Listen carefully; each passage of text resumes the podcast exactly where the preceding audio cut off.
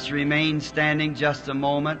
We're going to bow for prayer. Is there any here would like to be remembered in prayer before God before when we take you to the throne of grace now?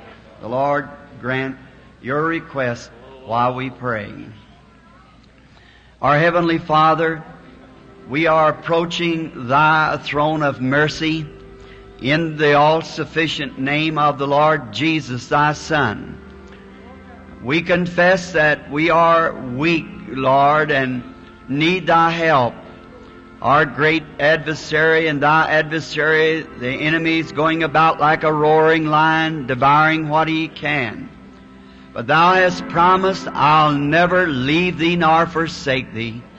And we so solemnly believe that, Lord, knowing that wherever two or three are gathered in my name, there I'll be in the midst of them. And we believe that with all of our hearts. People have sent in letters here, Father. And in these letters are handkerchiefs and pieces of cloth that goes to the sick and needy. And oh, Father God, we're taught in the scriptures that they're taken from the body of St. Paul. Handkerchiefs or aprons. Evil spirits left the people and diseases was healed. As we have said before, we know we're not St. Paul, but you still remain Jesus, the Son of God. And we do not believe that it was Paul that did this. It was your Spirit, Lord, answering the faith of the people. And today there is the same need the same cry. And you're the same God. May the same results come, for we commit them to Thee for that purpose. Thou did see the hands of this audience. You know the heart of every one. May they receive just what they've asked for. Grant it, Lord.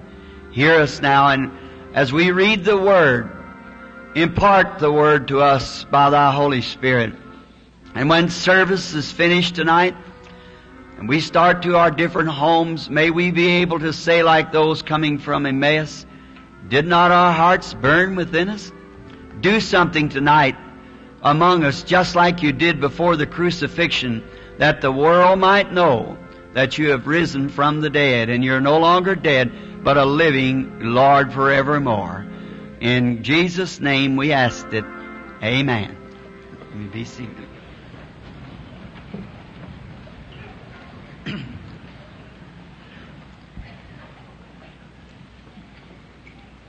I have been thinking today that they misnamed Chicago being Windy City. I think it should have been Tulsa. I could hardly sleep last night. The wind was so hard. I thought many times have I been in Chicago, but never such a wind as I we had last evening. And then the service, it was so hard, the wind blowing and making a noise, it was rather a bit of confusion. But it all paid up today to get to meet some precious people. I had the privilege of meeting Dr. Lamsa today, the translator of the Lamsa translation of the Bible. And such a privilege. You know, I would rather you'd give me a little rosebud right now than a whole wreath after I'm gone. I think maybe he'd think the same thing. I certainly uh, can prescribe to his translation for meeting him and finding such a lovely spirit of a real, true Christian believer. God bless his gallant soul. I don't know as I've ever met any more spiritual man than Dr. Lamsa. May the Lord richly bless him. Then I had the privilege today of, in the private interviews and so forth, meeting many other fine people. We got lovely people here in Oklahoma. I certainly appreciate them. I have just a, a little bit of kindred of Oklahoma. My, I think my mother lived here for a few years right near Tulsa here. And so, um, then they moved on down to a place in Texas called Paris, Texas. Then from that, they went to Kentucky, moved out to Indiana, and then back to the West, and my father was a writer. And mother and dad were married then. So then they kind of settled down in Kentucky and moved then after my birth to Indiana, and there we have been since.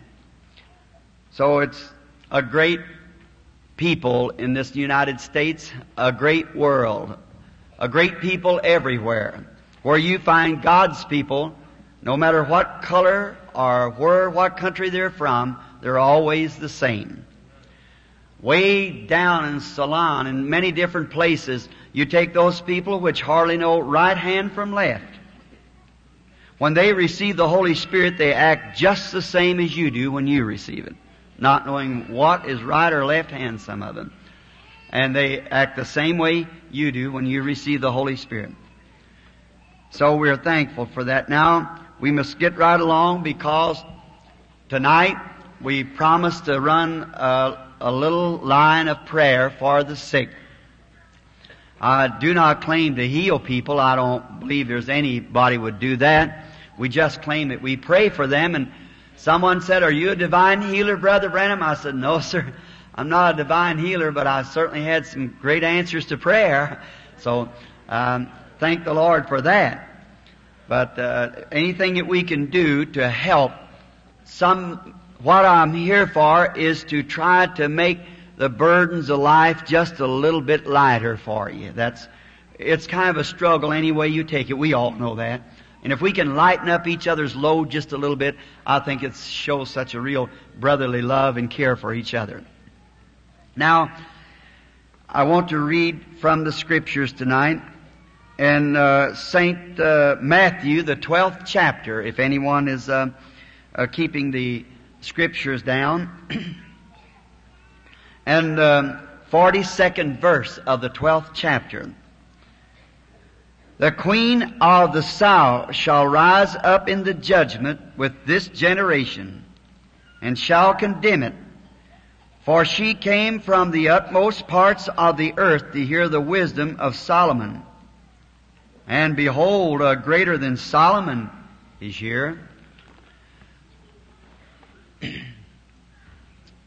Jesus had been kindly upbraiding the cities and the people because they had not believed on Him.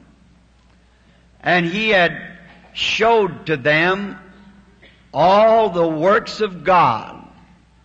But they had become so ecclesiastically like until they had their own ways and their own ideas. Just like today, many of us has got drawn up just how the Lord will come. And sometimes they break off and make a denomination out of it because one believes he'll come on a white horse, the other on a white cloud. What difference does it make as long as he comes? That's the main thing, be ready. So, I, I believe that when he comes, it will probably be altogether different than what we've got figured out anyhow. So I haven't got any set way. I'm just wanting to see him come. That's all. Just be ready when he gets here. And so they had their ways fixed and their theology had been upset a little bit and they had denied him. Even had called him that low name of Beelzebub which was the prince of the devils. When Jesus came to the earth, he was given the lowest name that could be given. He went to the lowest city that could be, had the, no place to lay his head. And when God exalted him, he'd taken him higher than the heavens. To heavens, he has to look down to see it. He give him a name above every name, that everything in heaven and earth is named Jesus Christ what God did for him and what we did for him. We mistreated him, but God exalted him. And now, he had been telling them how he had done and what the miracles and signs that he had done and said, if these things would have been done in other generations, why, it had been yet standing, the cities. And it's strange, some good theologian could tell you the cities that he cursed is not there today. The cities that he blessed remains till this day. It's very striking, and I've heard real good Bible scholars speak of it. But Jesus had come in every form of the Messiah that the Bible predicted him to come in. He had come as a, the God prophet. He had come just exactly the way the Bible said he would come, and yet they miss seeing him. Oh, may that not be our attitude when He comes the second time. Now, they was failing to see His supernatural work. The people, the churches had gotten so far away from the supernatural until they could not give an answer to their congregation for the supernatural that was being done, so they just had to class it something instead of figuring it out, laying aside their thoughts and and going to the scriptures. Why, instead of doing that, they just answered their congregation said, why, he's the devil. That's all. He's just a fortune teller or something. There's nothing to him. But then, when he did that supernaturally, it usually blinds those who are blinded to those things. It makes them worse. But in every generation, God has always had His agents. It's got down sometime to merely one. But God always had somebody in every generation that He could lay His finger on. Some people that He could put His finger on and say, this is my people. And they'll do as I tell them to do. And Jesus had been referring back the 41st verse of this same chapter. He had st- spoke about the days of Jonah and Nineveh. Many people, I'd like to speak just a moment before I get to my text on Jonah. So many people condemn that prophet. He should not be condemned. He, uh, the, the steps of the righteous is ordered of the Lord. And He makes everything work just exactly right. Now, I believe God had a purpose in sending Jonah to uh, Tarshish instead of Nineveh. I believe that was God's purpose to confirm His word to the Ninevites. Then, when Jonah, on his road to Tarshish, a great storm came up, as we know, and he told the captain of the ship that he was in fault. And they tied his hands and feet, throwed him over the, the ship sides into the water. The scripture says that this great fish swallowed him. I never forget some time ago, a man said to me who knowed a lot of, about science, he said, said, that story cannot be true, Brother Branham. I said, why? He said, the swallow of a whale isn't big enough to swallow a man. I said, but sir, you just don't read the scriptures right. This is a special prepared fish. God fixed this one just right. God had a fish prepared for it. He enlarged his swallow so Jonah could get in. God can do it whenever He wants to. The Bible said that God had a fish prepared for him and that could swallow him. He was a special one.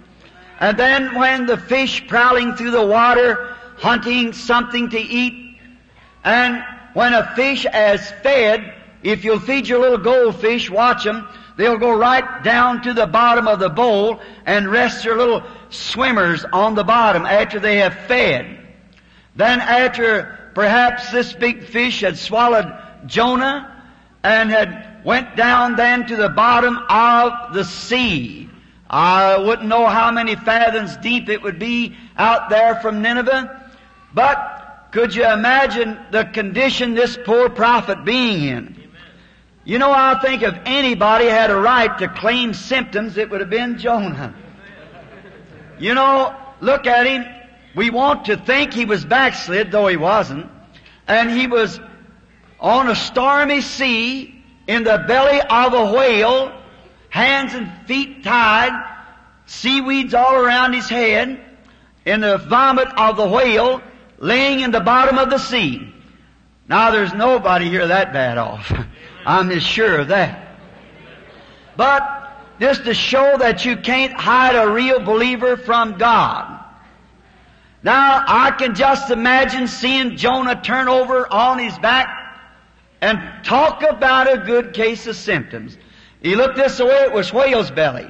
Back this way it was whale's belly. Everywhere he looked was whale's belly. He was in an awful condition, a lot of symptoms. But you know what he said? They are lying vanities. He said, Once more will I look towards your holy temple, Lord. For Jonah remembered that when Solomon dedicated that temple, he prayed and said something like this in his prayer. Lord, if thy people be in trouble anywhere and then look towards this holy temple and pray, then hear from heaven. And Jonah had faith in God and faith in the prayer of Solomon. And God delivered him from the whale's belly. Now there's no one here in that battered condition. We're not in a whale's belly and we're here seeing the hand of God move every night. And if Jonah could place that kind of faith in the condition that he was in, in the belly of a whale in the bottom of the sea, and refused to see anything contrary to the answer to his prayer, when he looked to a temple where an earthly man prayed and an earthly people built the temple, how much more ought we to have faith to look to heaven where Jesus sits at the right hand of God to make intercession upon our confessions? Why, certainly, nothing should be able to stand in our way. Jesus, the Son of God, who was crucified, dead, rose again on the third day, ascended into heaven, sent back the Holy Spirit that bears record night after night that He's here. Then how much we keep looking saying, oh, look at my hand, look at my finger, I'm still sick at my stomach. Oh my, that's terrible. Once more will I look to your holy temple, Lord, where he's sitting there tonight with his own bloody garments wrapped around him, making intercessions upon our confession. Oh, how, it depends on what you're looking at. If you're looking at your symptom, you can't get well. But refuse to see your symptom. Look at what God said. It depends on what you're looking at, and the Christian always looks at the unseen. That's the only way you can be saved, is by faith. You've got to look at the unseen. And the whole armor of Christianity is supernatural.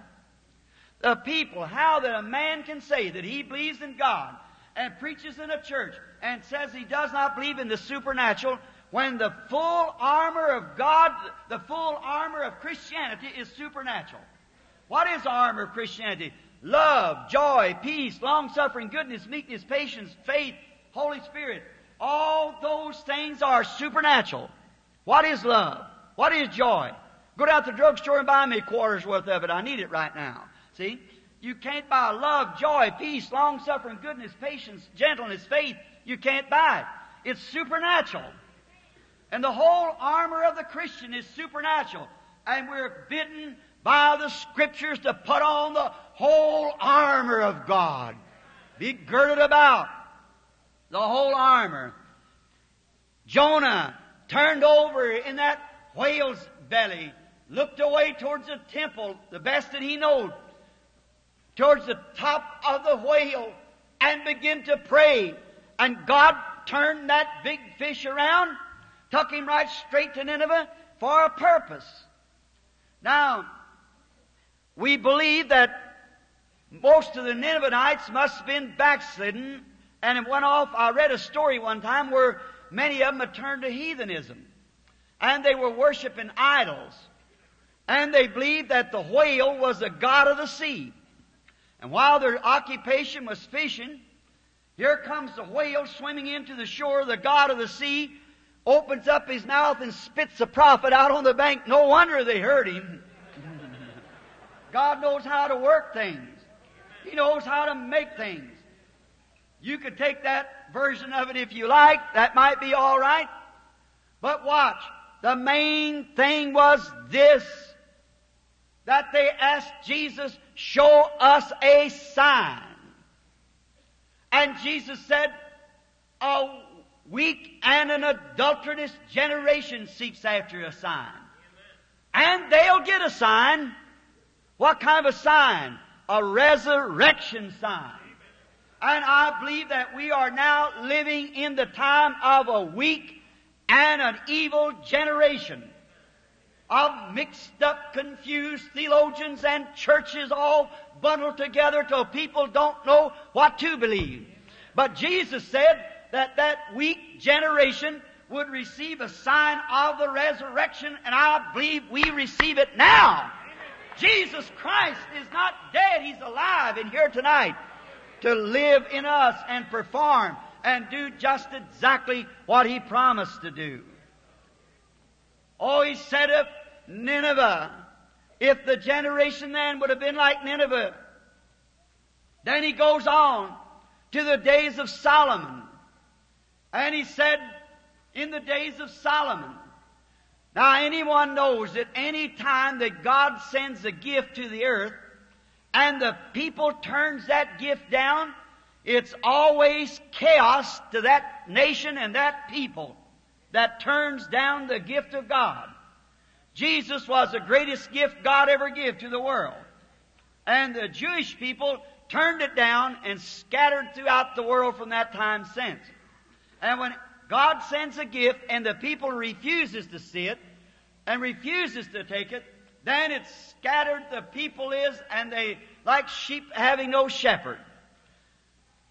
And I think uh, if we tonight would only do as they did in the days of Solomon, God sent a gift of discernment to Israel.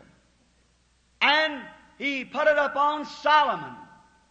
And as soon as the people saw that this great power of God of discernment was upon Solomon, they cherished the gift, honored the man, made him king, and any Bible scholar knows that that was the golden age for Israel. The days of Solomon. It was called the golden age. Israel prospered. They built the temple. Hardly any wars at all. All nations feared them because that they had honored what God sent to them. Oh, if tonight you talk about a bomb shelter they're trying to dig so many hundred feet beneath the earth to find a place to make steel places so that you can escape the atomic bomb. Well, anyone knows that that bomb had hit the earth and blow a hundred feet deep. If you were 500 foot below it, it would break every bone in your body. But there is no shelter here on earth. But one, there is a shelter. And it's not made out of steel, it's made out of feathers under His wings is the place to stay, is the best shelter that I know of, is beneath His protecting wings. Now, in the days of Solomon, all gathered around and rallied around that great gift of God that was sent to the church and to the people. Now, what if America today would rally around the gift that's been sent them?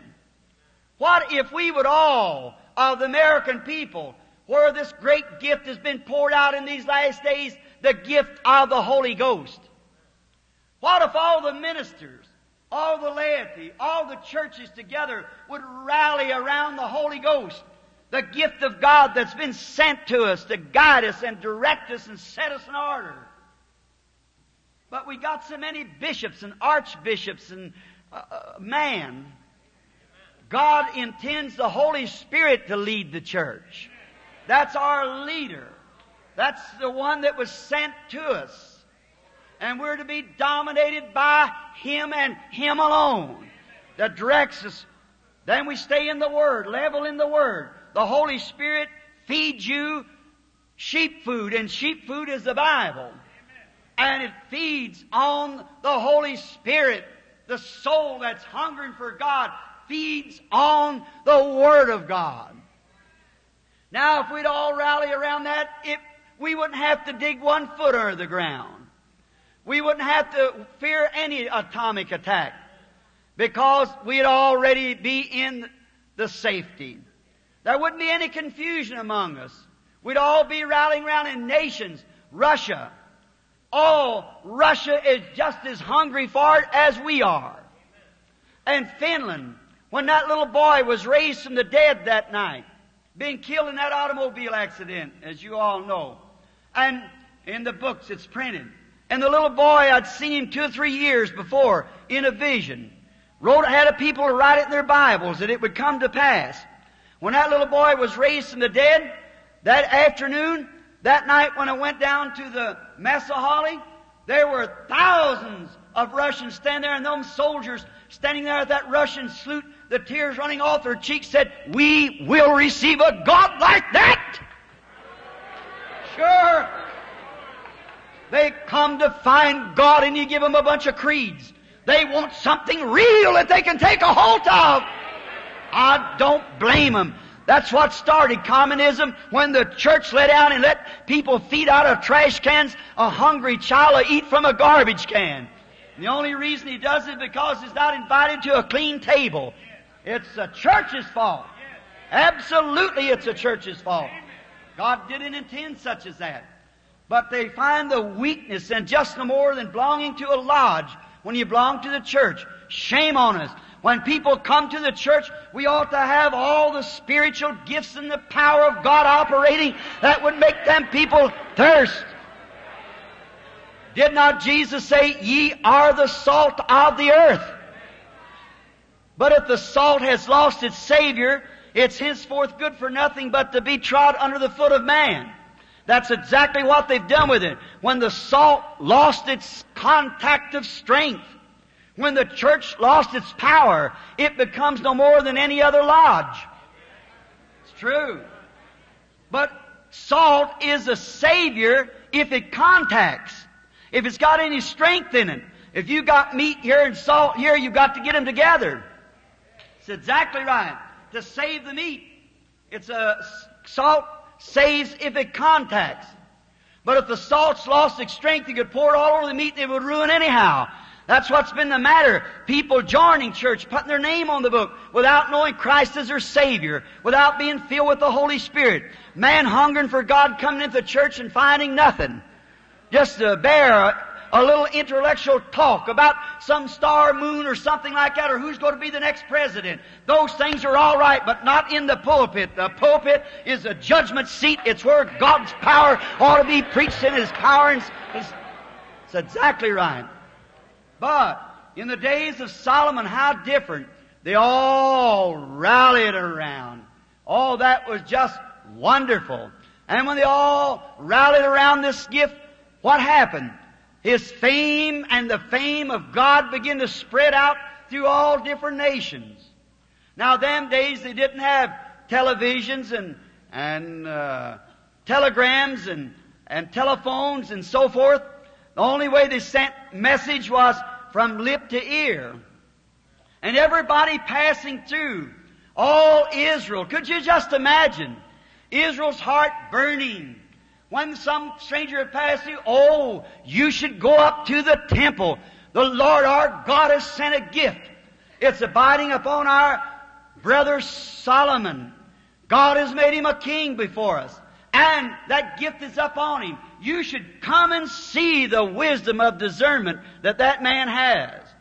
While the people would pass by, their hearts would be happy. They'd go tell somebody else and the fame of Israel spread worldwide until it come to the utmost parts of the earth. Way down in Sheba. Now, that at that time, I suppose, was the uh, far ends of the earth, of the civilized, knowing world at that time. There was a little queen down there. And let's think that she was a pagan. And Every time a camel caravan would come through, somebody coming from up around in Palestine, that's all the way across the Sahara Desert now, would come down in there and say, say, you know what? You should go up into Palestine. Those people up there's got a God. They call him Jehovah. And he's not a dead God. He's a living God. He isn't an idol. Why, he's living right in a man called Solomon. Why, you never seen such in your life. Why, his power of discernment is far beyond anything a human could think of. They got something that you can lay a hold of and say that their God lives. You know, faith cometh by hearing. So many people testifying, it come to a place that the little queen's heart began to come alarmed. Well, after a while, she hearing so many testimonies, and faith cometh by hearing. No discord about it at all. You should go see 100% right. Every person comes up, you should look at it. It's a wonderful gift from God. And they got a great God. Well, this little queen, let's just think it this way. One day she sat down and she read her pagan scriptures. Well, it's promising about a great God that lived in this idol or something another. Grandmother had known it and grandfather had thought of it and so forth. But after a while she come to hear these testimonies. It wasn't some written theology. It was a living reality. And I'll tell you, if there's not a person in the world that ever come from behind the curtain into this light that we live in called life, but what wonders where he goes when he goes beyond here. It's just the instinct in a man to do that. We all seek. We want to know what's beyond the curtain. We're searching for that. The little queen began to hunger. Thought, oh, if I, I believe I'll go. And after a while she made up her mind, I'm getting tired of listening to others telling me about that. I don't know whether it's right or not, but I'm going to see for myself. That's the way to do it. Go find out for yourself. Don't stand home and criticize. When Philip found Nathanael, he said, Come see who we found, Jesus of Nazareth, the son of Joseph. He said, Now could there be any good thing come from Nazareth? He said, Come see. That's the best thing to convince yourself. Come find out. Philip give Nathanael the best answer any man could give. Come be convinced yourself. Well, the little woman thought she'd go and be convinced whether it was right or not. But now she had a lot of things to face her, a lot more than you and I have, to try to find out truth. First thing, before she could go, she was a queen, and she was in great authority. And no doubt that her name on the great church book there was pretty heavy. So the first thing she ought to do would be go talk to her pagan priest and ask him permission if she could leave the church and go up and find out about this other religion. Well, you can just imagine what kind of an answer she got. Well, can just see that pagan priest, you know, stand there and say, now wait a minute, daughter. You know, you don't want to follow vain philosophies like that. Because I tell you, if there was any God alive, it would be our God. You know, we may not have pagan, but we've got the same kind of priest, all right. yes, sir. If God was going to do anything supernatural, He'd do it here in our church. He wouldn't go over there and do it. He'd do it here. But you know, the thing of it is, God does it where He wants to and how He wants to. And it's not up to us to question God. Then we find out, uh, I can see the priest say, now look, daughter, your grandmother, your great grandmother, and way behind her all worship this great idol here. It's a great God. She said, Yes, sir, that's probably true. I've got all the scrolls on it. But I've heard all this scroll over and over and over and over what he would do, what he would do, but I haven't seen him make one move. That's a good answer. I haven't seen one thing. All I see is a chunk of stone sitting there. And if that's all you got, brother, you're just about as bad off as she was. That's right. Some big chunk of stone of a building or something other, that's called this is my church, this is my denomination. Them are all right, but that's not what I'm talking about. I'm talking about a living God. One that's not dead, one that's alive right now. One that's here just as real as He ever was real. He promised it. And then she said, well look sir, I've never seen him move. I've never seen him do anything. My grandmother never saw him do anything, and neither did her mother. And I've lived up to this time, and I hear that there is one that is alive. I'm going to see him. No matter what you think, I'm going anyhow. I like that courage. Find out for yourself. She said, now, if it isn't right, I'll come back and tell you it isn't right. But I'll know in my heart whether it's right or not. Now, I can imagine before she started that she had some thoughts in her mind like this. What if it isn't right? Or what if it is right? Now, if it is right, and there is a living God that's moving alive among people and showing himself alive, not a stone, but a living God.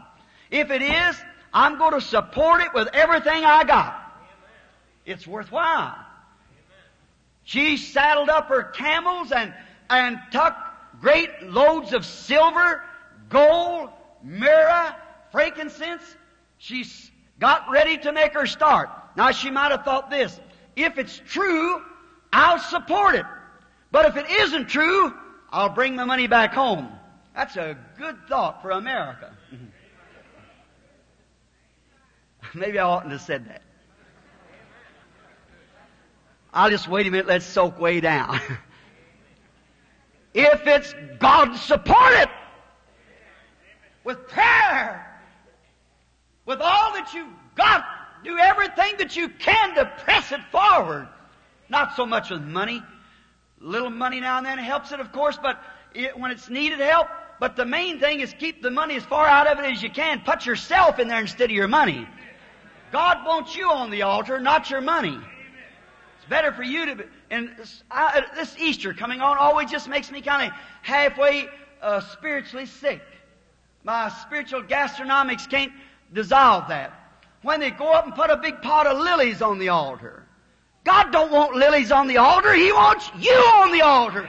Altars wasn't built for lilies. Cain thought so. You see what happened? The altar was built for you. You are the gift that wants to be on the altar. And she said, if it's not so, I'll return back with my money.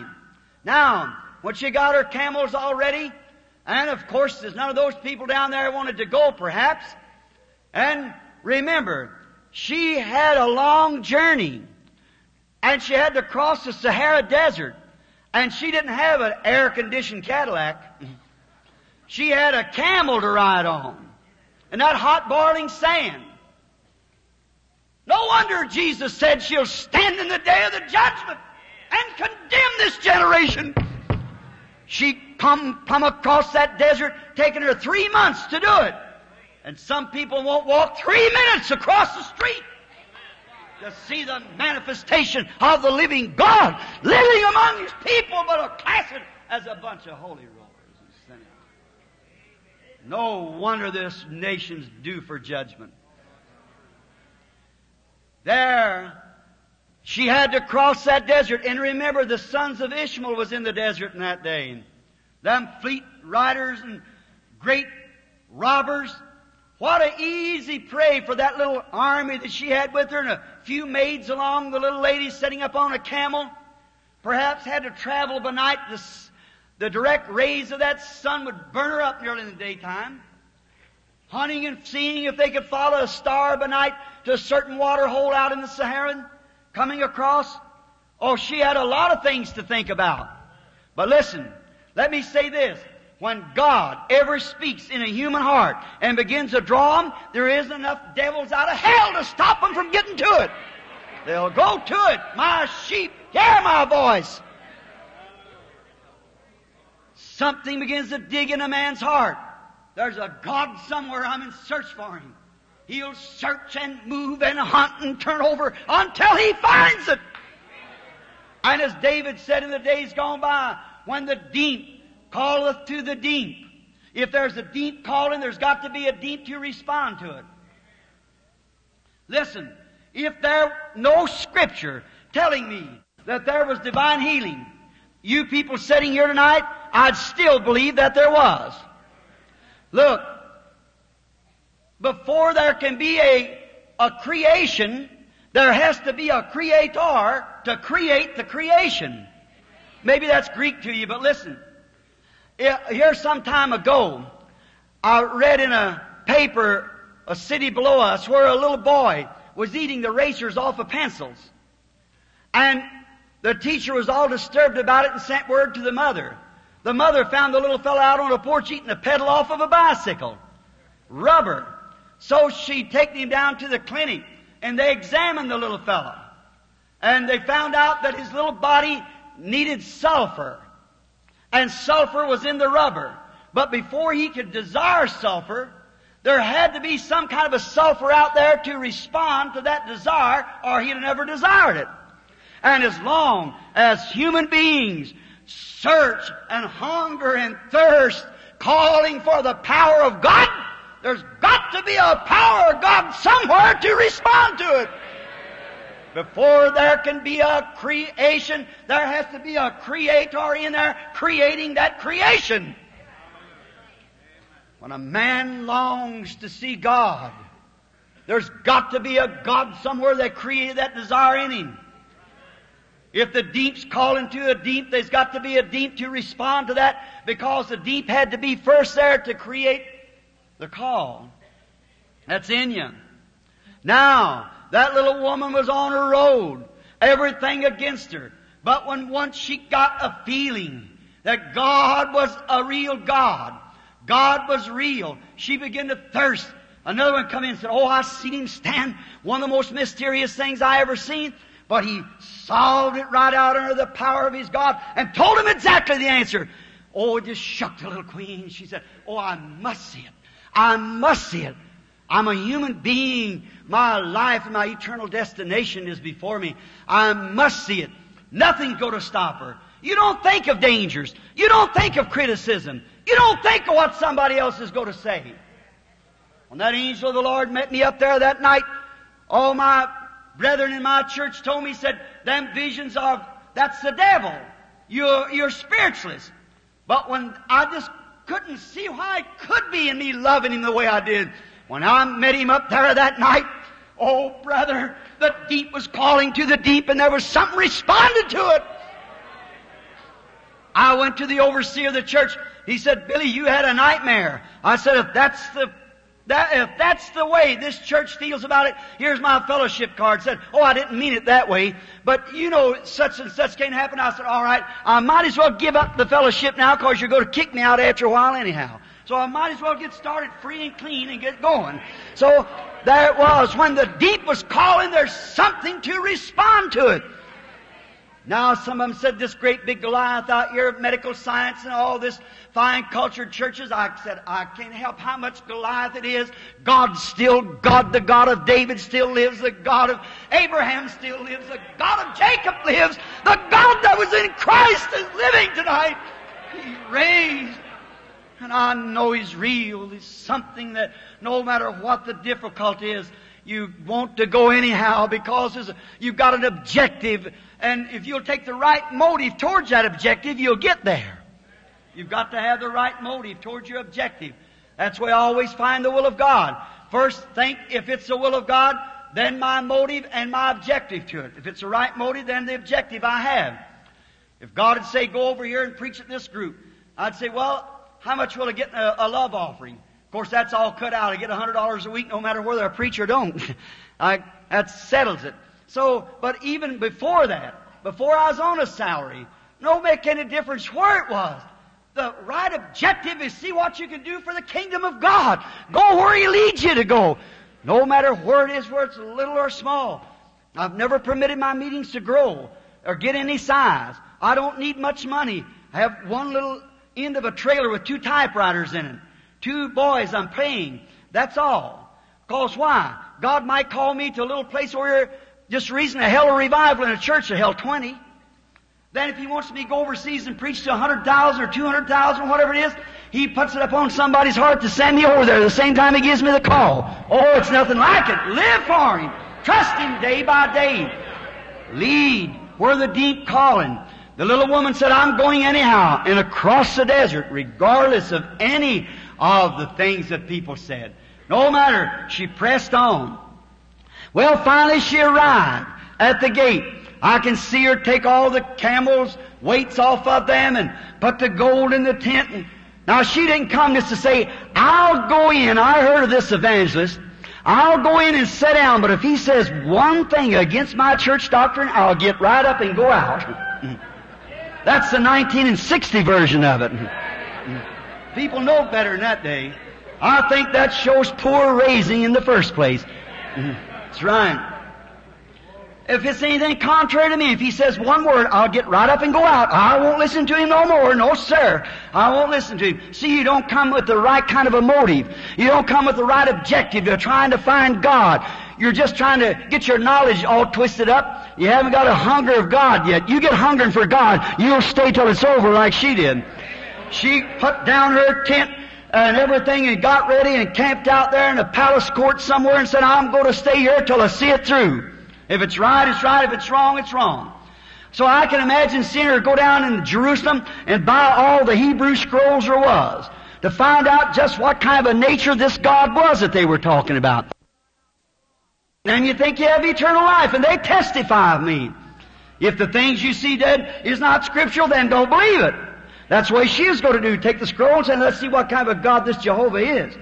And she got all read up. She said, I know just what he's going to be now. Now, if you just do that, if the people of America would just have that much audacity, if they would just absolutely have, give that much consideration to, to God, did He promise to do this? Is it His will? Did He promise He would? Is it the Holy Spirit? What kind of a nature is it? How does it act? That's what you ought to do. Find out the Holy Spirit's walk up and say, I, I believe God Almighty. I believe Jesus is His Son. I take, and be confirmed. Never was such a thing. You are not confirmed as being born of the Holy Ghost. Born of the Spirit. See if the thing is right. Search it over. And see if you're supposed to be sprinkled or baptized by immersing. See if you're supposed to join the church or be, or receive the Holy Ghost. I've been with the Branham family next Wednesday 51 years. They never did ask me to join the family. I was born to Branham, that's the reason. And I, I, you're born in the church of the living God. It's an experience. You become a new creature. You're a child of God, a son of God. And if the Spirit of God dwells in you, it'll bear record with His own word. If one say, well, that was for another day, remember you ain't got the Spirit of God in you. If the Bible said Jesus Christ is the same yesterday and forever, you say, in a certain way, then remember that's the devil in you. That's right. It's not God. God say, yes sir, every word that's amen. Amen. I wrote it. Amen. Man of old, when they were moved by the Holy Ghost, wrote the Bible. How can the Holy Ghost ever deny it? I'm not yelling at you. I've been used preaching outside, so I'm, i know you're not hard hearing, but I'm not, I just feel religious, that's all. I just, I just feel real good. It's the Holy Spirit. Because I know the thing that I'm talking about is the truth. It's God's truth. That little woman moved up there, and I can imagine her seeing the first day, comb her hair right quick and wash her face and get over there. She said, I'll see what all the congregation, here was people from everywhere gathered into the big courts, and after a while, after they'd sang some of the Psalms, I can see Pastor Solomon come out walk out up to his seat, sit down on his throne, and the first thing here come a case up. And as soon as it come up, she said, now I'll just see about this and see how this works. I heard there was so much wisdom. Now look at that poor little woman, or whoever it is standing there. We'll see about it. When it come up to Solomon, he told her exactly the right thing. Her little heart began to beat. My, that must be true. Let's see these scrolls. Just exactly right. That must be right. Day after day passed. She sat. She'd go in maybe at night time, sit by the candlelight, read, read, read the scriptures, read Isaiah, read all the prophets, getting ready, wondering just what was going to take place. Go back the next day and see that same God she had read about living in one of his human mortal creations, declaring himself through that man. That man so submitted to God that God worked through him. Not the man. The man was just a man like you or I. It ain't the church today. It ain't the, Peter called the Mount Transfiguration once the Holy Mountain. I don't believe the apostle meant Holy Mountain. Because the mountain wasn't holy. It was a holy God on the mountain. It ain't the holy church, it's the Holy Ghost in the church that makes it holy. It ain't a holy people, a holy man. There's no such as holy man, holy church, or holy this or that. It's a Holy Spirit in the church, in the people. The Holy God moving himself through the people. That's it.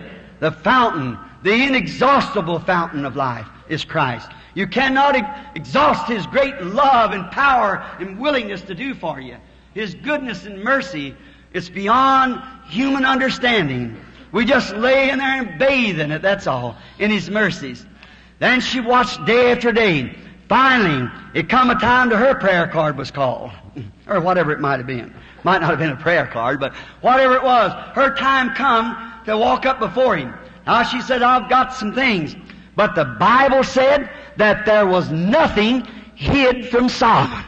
But what he knowed about her. Amen. Nothing hid. He told her all things. If that, what kind of a spirit was that on Solomon? Solomon? No, sir. It was the same spirit that spoke to a woman at the well and told her where her while she was living in adultery. And she went and and told the people, come see a man who told me all the things that I did. She knowed if he could tell her that one thing, he could tell her all things. And there was nothing hid that Solomon didn't tell her. What did she say? You know what she did? She stood publicly before the audience of the people and she said, all that I have heard of you, all the good things that I've heard about you, they were true and more than what I ever heard about you. She had the experience herself. And if you don't believe the Holy Ghost is real, what you've heard about, just get the experience yourself and see what happens. See if you won't say more than what I used to watch people enjoy the blessings of God. I thought it was alright, so I wanted it, but when you get it, then you'll say it's more than what I ever saw, because it's something that happened to you. When Christ reveals Himself to you, not in an intellectual form, but in a new birth form. She stood up there. Not only that, she recognized that that man had God in him. And that was a gift of God. She said, all I heard's true and even more than I've heard. And she said, even blessed is the man that's with you. Blessed is the man that sits here with you daily that sees this great gift of God performing. Blessed is the people that's with you that stand. Now think about a pagan saying that. She witnessed that that was a true God. And Jesus said, she'll stand up in the day of the judgment and will condemn this generation that'll not walk across the street or will walk in and sit down, look around a little bit and say, oh, nothing to that, and walk away. In the day of the judgment, if she would condemn that generation just a few generations after Solomon, and Jesus said, a greater than Solomon is here, and it's greater now than what it was when Jesus was here. For we told him that he was a Beelzebub, called the acting of the Spirit of God as a spiritualist or something, and called him Beelzebub. Because he did that, and Jesus said, I'll forgive you. But when the Holy Ghost has come to speak a word against it, will never be forgiven in this world nor the world to come. So one of the greatest gifts that God has ever given was His Son to sanctify a people that the Holy Spirit might show itself. And still, that little woman, if she'd condemned that, this is 2,000 years later. What will she do when she stands in the presence of Tulsa at that day? What will she do when she stands in the presence of the whole United States in this generation? She'll condemn it for she had no limitations. Her heart was hungry and she recognized it. She sought God. She looked over the scroll. She seen it was right. And then she accepted it and stood and blessed Him, blessed the people, and was so happy that she come. I'm so glad that one day I found it to be the truth. Oh, it's been thou the stream of all my comfort, more than life to me.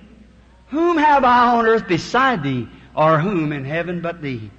Jesus Christ the same yesterday, today, and forever. Let's embrace Him, the true gift of God, the Son of God, in the form of the Holy Spirit. Let us bow our heads. Before praying, with your heads bowed and your eyes closed, how many would like to be remembered in prayer tonight, saying, Brother Branham, remember me before God. I recognize that the Holy Spirit is here on earth today that the great powers of God still works through believers as Jesus promised. The works that I do shall you do also. He that believeth on me, St. John 14. He that believeth on me, the works that I do shall he also. How did he make himself known Messiah? By knowing the secrets of their hearts. That's always been a sign of God through the age. Would you like to be remembered? Raise your hands. God bless you everywhere. As thou hast said in thy word, Lord, blessed are the eyes that can see and the ears that can hear. And truly no man can come except you draw him. We thank thee for the Holy Spirit. We thank thee for these people that's here tonight that has received the Holy Spirit. We pray, Heavenly Father, that all here that has not received it will receive it tonight. Cleanse their hearts from unbelief. And may they just simple and childlike faith believe it. Confess Him. Open up their heart, and He'll certainly come to their, their abode. Grant it, Lord. The services are drawing close now, Lord, to a prayer line. For your servant, I'll pray for the sick if it be your will.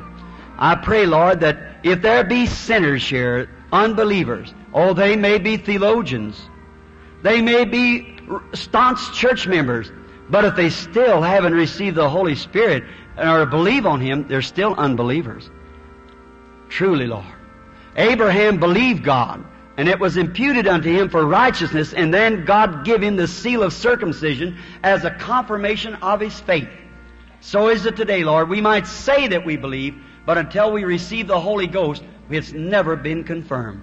For it is written in the book of Ephesians, fourth chapter and thirtieth verse, Grieve not the Holy Spirit of God, whereby you're sealed until the day of your redemption. Let it be tonight, Lord, that you'll seal many away into the kingdom of God until the day of redemption. May they become full believers tonight, and you confirm it by giving them the Holy Spirit. Oh Lord, I would pray thee, God, let him come now and just humble our hearts and bring us to a spot to where the, he could work through us and in us to will his will and to do his will. For we ask it in Jesus' name. Amen.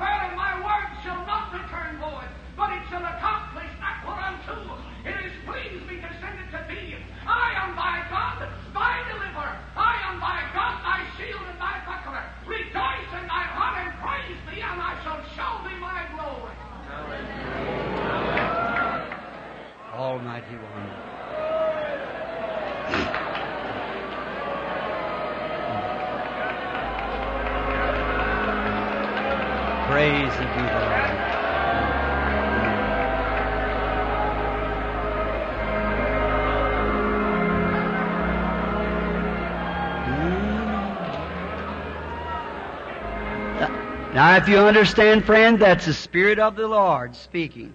Now, the Bible said if one speaks, another interprets. Now, the Lord said He was ready to unveil your eyes and show Himself to you. Oh, how wonderful. Aren't you happy for it? Uh, wonderful. What prayer cards are given? Jesus. Uh, my son said they gave out 50 prayer cards, G 1 to 50. We will call those cards just a moment. And now, usually for the last few nights, we haven't been given prayer cards. We've been having discernments, just the people praying. Do you like that? I, I just love that. But many people wants to have hands laid on them, and we're right here to do that. Yes, sir. Now, G number one, who has it? Prayer card number one. Now, if he's a high priest, and does the Bible say he's the same yesterday, today, and forever? You believe that, sister dear? All right. You believe it he is. You believe it, little lady sitting here in the chair? You believe it he's the high priest? Okay. Now, he can be touched by the feeling of our, our infirmities. If I could, my precious people, if I could, I'd come right down there and go around through the building and heal everybody here. I, I would just love to do that. I believe you believe that. I would do it. but I can't. I can't do it. It's already done. Jesus has did that. He can't forgive your sins. He's already forgiven them. But now it won't do you any good until you accept it. You believe it. You say, yes, Lord, I accept what you did for me. Then you're saved. And then you say, I want you to heal me, Lord. He's already done it. Then you just have to accept what He's done. Now He's the high priest, sitting at the right hand of Almighty God, making intercessions upon our confession or profession. It's the same word. So, uh, whatever. Now, He can't do nothing for us, so we already say that He's done it. We have to confess it or profess it that He's done it. Then He can go to work on it and make intercessions. Is that right, brother? Is that the Scripture? Making intercessions on our profession. Now, and the Bible said in the book of Hebrews, now we have some of the best scholars in the world tonight sitting here. In the book of Hebrews, that it's written that he is a high priest now, ever living, make intercessions upon our confessions, and he's also a high priest that can be touched by the feeling of our infirmities. He, we can touch him with our infirmities. Then, if he is a high priest, and he is, that can be touched by the feeling of our infirmities, then if he's the same, Hebrews 13, 8 said, he's the same yesterday, today, and forever. Now, and he said, the works that I do shall you also. Now, what works did he do to make people to understand that he was Messiah? See? Because he showed them the sign of a prophet. And he was Messiah. They knew it. Because Moses said that he would be a prophet. How many understands that? How many knows that Jesus said in St. John 5.19, Verily, verily, I say unto you, the Son can do nothing in himself but what he sees the Father doing. Then Jesus himself, that word is true. He never did one miracle until God showed him a vision on what to do. How about it? That's right. A vision on what to do. Talk about visions. This brother translator here was telling me today that about 40% of the Bible is visions. And we just, as he said, he made a beautiful illustration. Said, pin your arm up and don't use it for a few months and find out what happens. It gets so weak it can't be used. That's what the church has done with these things, with all the gifts of God. You just pin them up. They're not usable. See? Let them loose. Exercise faith. Get some muscles in it. Let me tell you, faith has got hair on the chest. When faith speaks, everything else sets down. That's right. That's right. When it speaks, everything else shuts up. Now, if Jesus is a high priest that can be touched by the feeling of our infirmities, then do you figure you out there that doesn't have a prayer card, do you believe you could touch his garment tonight? Do you believe you could? Now, if you get real hysterical and say, oh, I, I, let, let me hurry, let me try, it. no, you're going to lose it right there. See? Faith is so simple you don't know you have it. That's right. It's just a gift. It's just saying, well, um, can you touch that Bible? Sure. How do you know you can? Only by faith. Because it's just become so common to me, I just reach out and get it. Well, that's the way faith is. It's just so simple. You just reach out and get it. Now you believe. You're all strangers. How many in this prayer line are strangers? Raise up your hands. Strangers to me, I mean. All right? How many out there are strangers to me? Raise up your hands. Now, we're not in some Ouija board like the devil. We're out here before these floodlights and before the people in the presence of God to ask God to do what He said He would do. Now, this line here is not a line of discernment. We know we just pray for these people. Discernment comes from out there. See? These people, if how many knows that when you would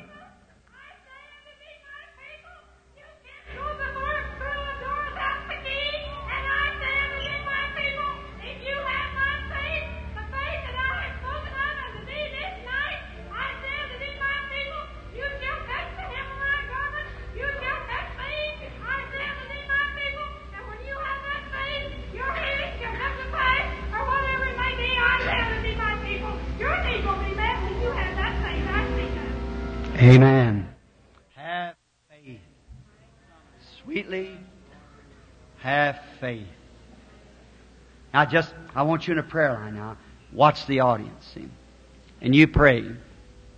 Just ask the Father, Father God, Thou knowest my need. And you know that I have need of healing. Will you help me? Just humbly. Just come like that poor little woman with that blood issue and she touched the border of his garment and was made whole.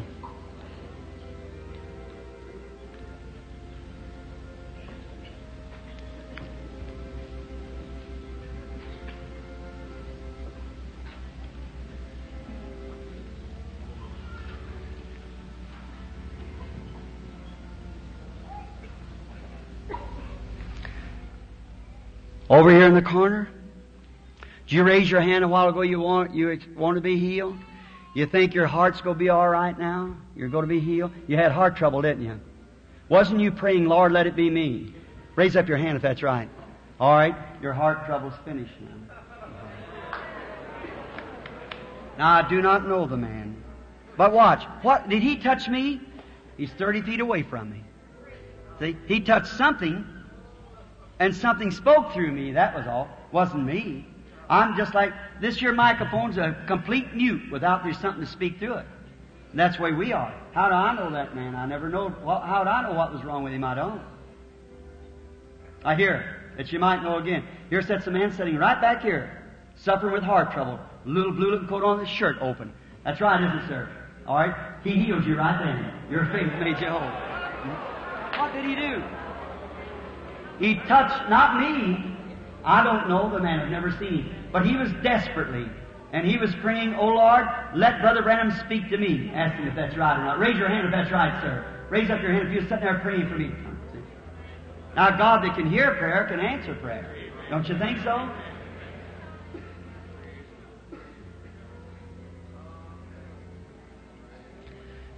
This lady sitting right back here got something wrong with her hands. You believe that God will heal you, lady, with something wrong with your hands sitting there? You want to be healed? All right. Your faith touched him, man. Your hands will get well. that lady sitting right behind you there, she's had an awful operation and she's praying also for get over that. Is that right, lady? Raise up your hand. All right. You're going to get well.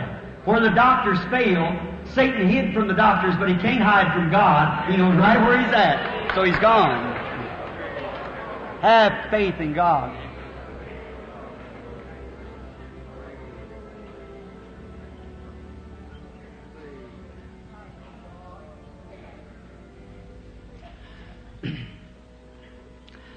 This lady sitting right over here close to where that baby's been rocked back and forth there, she's praying about a foot trouble, but do you believe that God will heal the feet? If you believe it, all right, stand up, lady, so that they'll know who I'm talking about. That's it. You right there, sister. Just tell God that you love Him. You love Him? All right, then you can go home and be well. Lord bless you. That's very fine. And by the way, when you sit down, that lady right next to you was so thrilled having that uh, bladder trouble, but it's gone too, sister. You can stand up on your feet and accept it also. So you're. You believe with all your heart? Now, you see, now we know His presence is here. Now be reverent. Now, if anyone knows that when a vision strikes, it weakens you. How many knows that? How many knows that the Son of God said when a woman touched his garment, he said, Who touched me? And he looked around and said, I perceive that virtue, that strength has gone from him. And that takes strength. What would all these people hear? If the Son of God, one woman touching him, and there's seven or eight people across there then.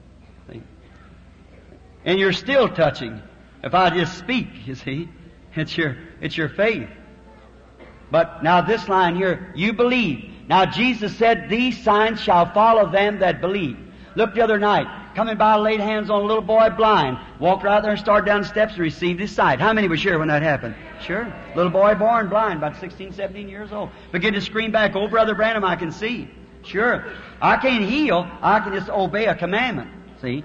That's what I do here when he told me that these things would come to pass. And let me tell you something now. The new ministry that's coming up will be so far beyond this. So I've already seen it working four or five times. There's many of the people that's with me knows that to be true. We're facing ready for a great hour. But that you might know, here's a fine person standing here. We're strangers to one another, are we, lady? You and I. Well, he don't. But it, I have no idea what's the woman. Uh, you said something, sister. I didn't. Oh, I'd prayed for you before. Uh-huh. Of course, I wouldn't know that. My, I don't know what's wrong with you now. God, or if I, God knows that I don't remember. You see, but just that the people might see that God just as great here, out there, just wherever your faith is. Right now, just to settle down. See, I'm trying to throw myself off from you to keep from your faith pulling this away. And the first thing you know, it just wilt right down. You just can't stand too much. Pray for someone and turn around, change the subject, and pray for someone again just to keep strength up to keep my promise to lay hands on the American people. We never have to do it overseas. Just one thing to be spoke out like that, the whole group just raises up, leaves wheelchairs and everything else and goes on home. That's all over. But there's so many confusions of different teachings here in America, they don't know what to believe. That's right. One says, oh, telepathy, other, the devil. One says, do this, one, poor people. Listen, you, let every man's word be a lie and God's be true. That's just the only way to say it. He's here. He's already healed you. You just accept it. Now look, lady, if the Lord Jesus will reveal to me something of you that, you know, I don't know nothing about you, and if the Lord Jesus will reveal something to me that you know it has to come supernatural, would, uh, would it make you believe better? It would. Would it make the audience believe better? Now she's close to me here, you see, just real close. Now this is the same picture of St. John 4. A man and a woman meeting for the first time. Sitting here, just a, maybe the little well was a panoramic like this. Now, Jesus began to talk to her. Now, you're not the woman and I'm not him, but his spirit still lives, see.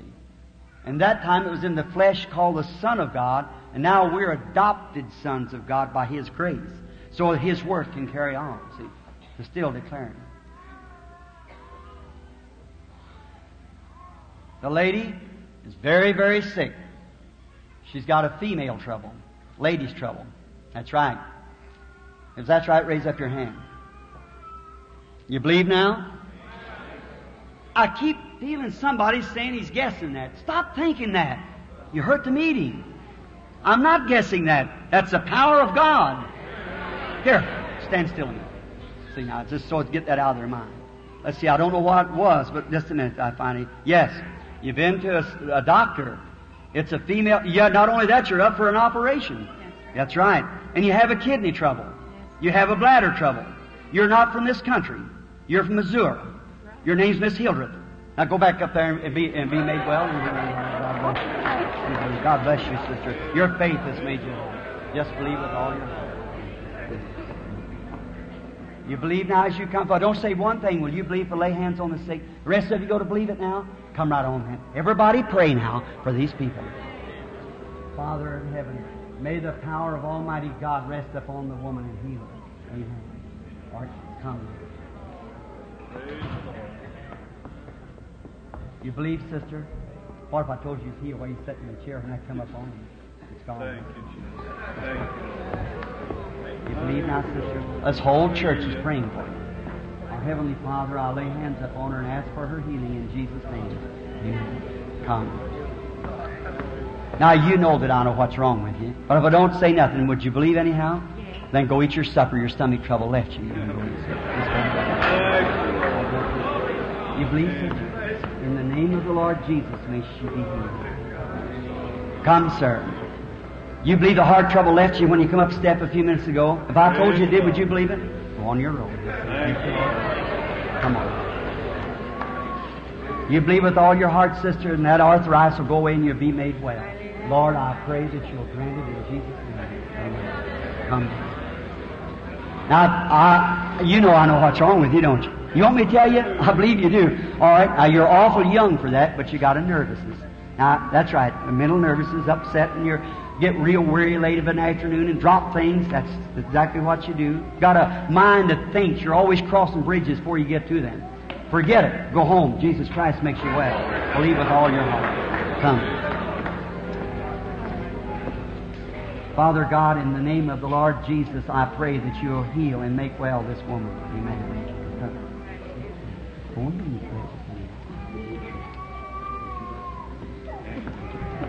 Hallelujah. Father, I pray that in Jesus' name that you would do. You go to believe now, Sister Carmen. Come, Sonny Bob. Christ, not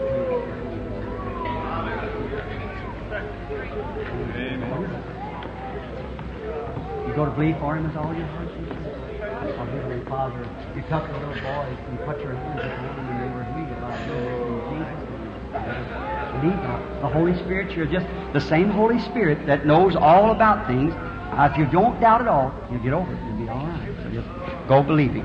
See? Now, you people coming through, when you're, you know, you keep thinking, you keep wandering, watching, see if I'm going to tell you. Uh, if I'm, they'll come get me and take me out of the line. The rest of them won't get through the line. See? So don't do that. See, he's still here. He knows, he knows all about it. He knows everything. Don't you believe that? Do you believe that, lady? Are we strangers to one another? God knows us both, doesn't he? Yes, You believe God can tell me what your trouble is? I sure do. If He'll do it for this woman, will the rest of you believe for the rest of the night with all your heart? Raise up your hands if you say, here's my hands. I don't know the woman, never seen her. All right? Just have faith. Got broken ribs. That's right. That's what's wrong with you. Exactly right. You got a burden on your heart for somebody else you're praying for. That's your father-in-law. That's right. And he's blind, got cancer of the stomach. You mind if I say the rest of it? He was too poor to come to the meeting. He didn't have money to come to the meeting. Here. Put that on him in the name of the Lord.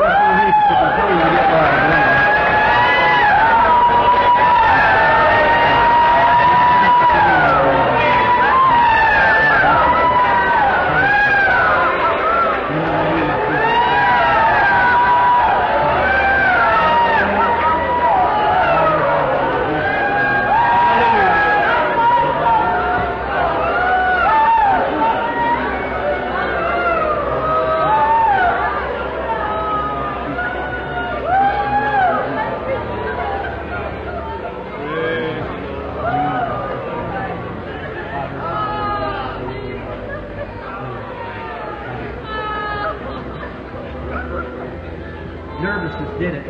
Made a peptic ulcer like it. Caused that acid in your mouth and things after eating. Go get you a hamburger. Our Heavenly Father, I pray for this boy that the power of God will make him well. And you're passing under the cross, son. Believe with all your heart. God bless you. Have faith. What do you think about the little baby?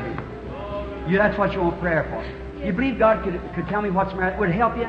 I say it's a serious thing. It's a brain trouble. Yes, Kind of like mental retarded like. It's had three operations Yes. of no good. You believe God would hear my prayer? yes. Then I cast the Glory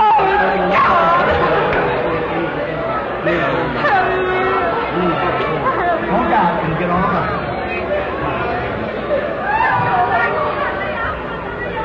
Lord, I pray that you'll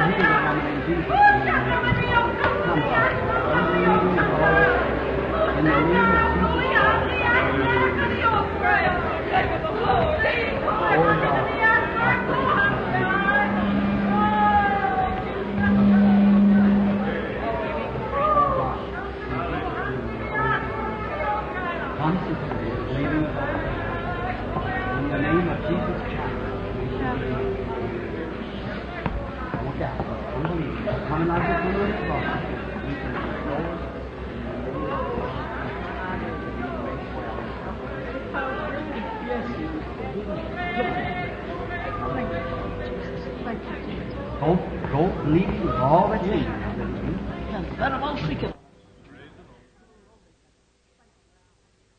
Something happened in the audience. Somebody was healed in the audience. Just a moment, I'll get it.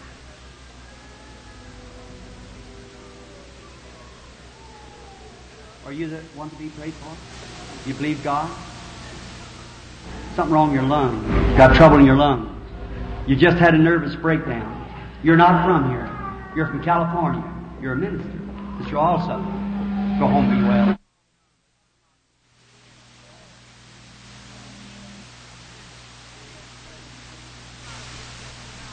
Oh Lord, come, I pray in Jesus' name that you grant it. Come, sister dear. Everybody pray now. You pray, pray, pray. In Jesus' name, I pray, Father, that you Come, sir. Believe with all your heart and you remove your trumpet. In the name of Jesus Christ. Yes, I know you have. I know you have. Believe. Hallelujah. This little cripple boy. Oh Lord, I pray that you'll heal the little lad. May he return back walking and rejoicing in Jesus' name. Amen. Don't doubt me. You believe with all your heart. All right, come, sister dear.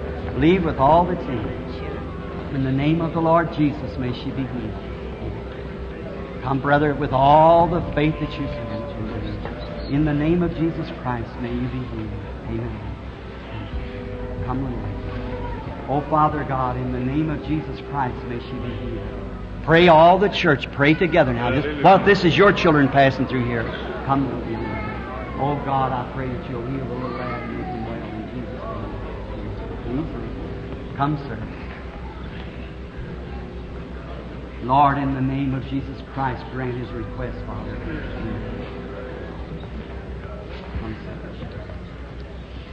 Heavenly Father, grant this request and may she be healed for the glory of God. Amen. God bless you. If you don't God bless you. Father God, I pray that you'll grant his request to him as he's asking. In the name of Jesus Christ, may it be so. Amen. Come now, believing with all your heart. Are you believe with all your heart? Come here to see. Oh, Heavenly Father, I pray that in Christ's name that you'll grant this request and may she be healed for the kingdom of God's sake. Amen. In the name of Jesus Christ, may you be healed, Father, for the kingdom of God's sake. Amen. Look how many people's praying for you out there, Dad. You've got to make it. You've got to do it. Hallelujah. Father God, in the name of Jesus Christ, grant her healing for your glory. Grant it. You believe for the little one? Bring it here. Oh God, don't doubt the Lord. See, let you, you try, but don't do that. Father, cursed be the devil that's done this evil. May the child get well. Do you believe that God heard that? I tell you to be sure that you'll know. You put a string around its head, and then you measure it tonight. Cut the string off. Then tomorrow morning or tomorrow night before you come back, measure it again, and then show me how much it shrank laid up here on the desk, and watch how much it shrank faith to believe. Have faith. You go to believe laying there? Go to believe all of you? Have faith now. It's just whatever you believe. Now, are you you to be prayed for? Do you believe the Lord Jesus? Do you believe me to be his prophet or his servant? Do you believe me to be his servant? Prophet staggers the people. See, I know somewhere they're listening at me. Very weak. But you believe that God will hear prayer? All right. Listen. Your trouble is in your side. That's right. You got a loved one you're praying for. And that loved one is in kind of a mental case. That's right. You believe they'll get well? You believe that handkerchief you got will catch it? Yes, sir. Mrs. Hammer? Yes. That's your name. You're not from here. Well, You're from Oklahoma. Wagner. I return back and take that handkerchief. Believe with all your heart and believe. Do you believe out there with all your heart, each one of you? You believe everybody? I'll tell you what you do. If you can, reach over and lay hands on somebody. Lay hands on young man. Lay your hands on her, will you? Lay your hands on. Lay your hands right on that little girl. All right. Someone walk over there and lay hands on this lady on the top. All of you, are you believers? Say amen. Come here, brethren. Take one of these mics, each one of you. Bow your head. Jesus Christ, the Son of God, who is present now, knows your heart. I am so weak I can't hardly stand here. Now you can realize the condition. Jesus said, These signs shall follow them that believe. Amen. If they lay their hands on the sick, they shall recover. If you're a believer, just lay your hands on somebody, pray for them, and they'll pray for you. Now, I'm going to pray for all of you. And God will hear my prayer. God will hear your prayer. And I don't care what's wrong with you. You just believe right now, and you're going to get well, everyone. A little girl that was crippled, sitting in a wheelchair, has raised up. In the name of the Lord, our Lord, I pray that your power and grace will be sufficient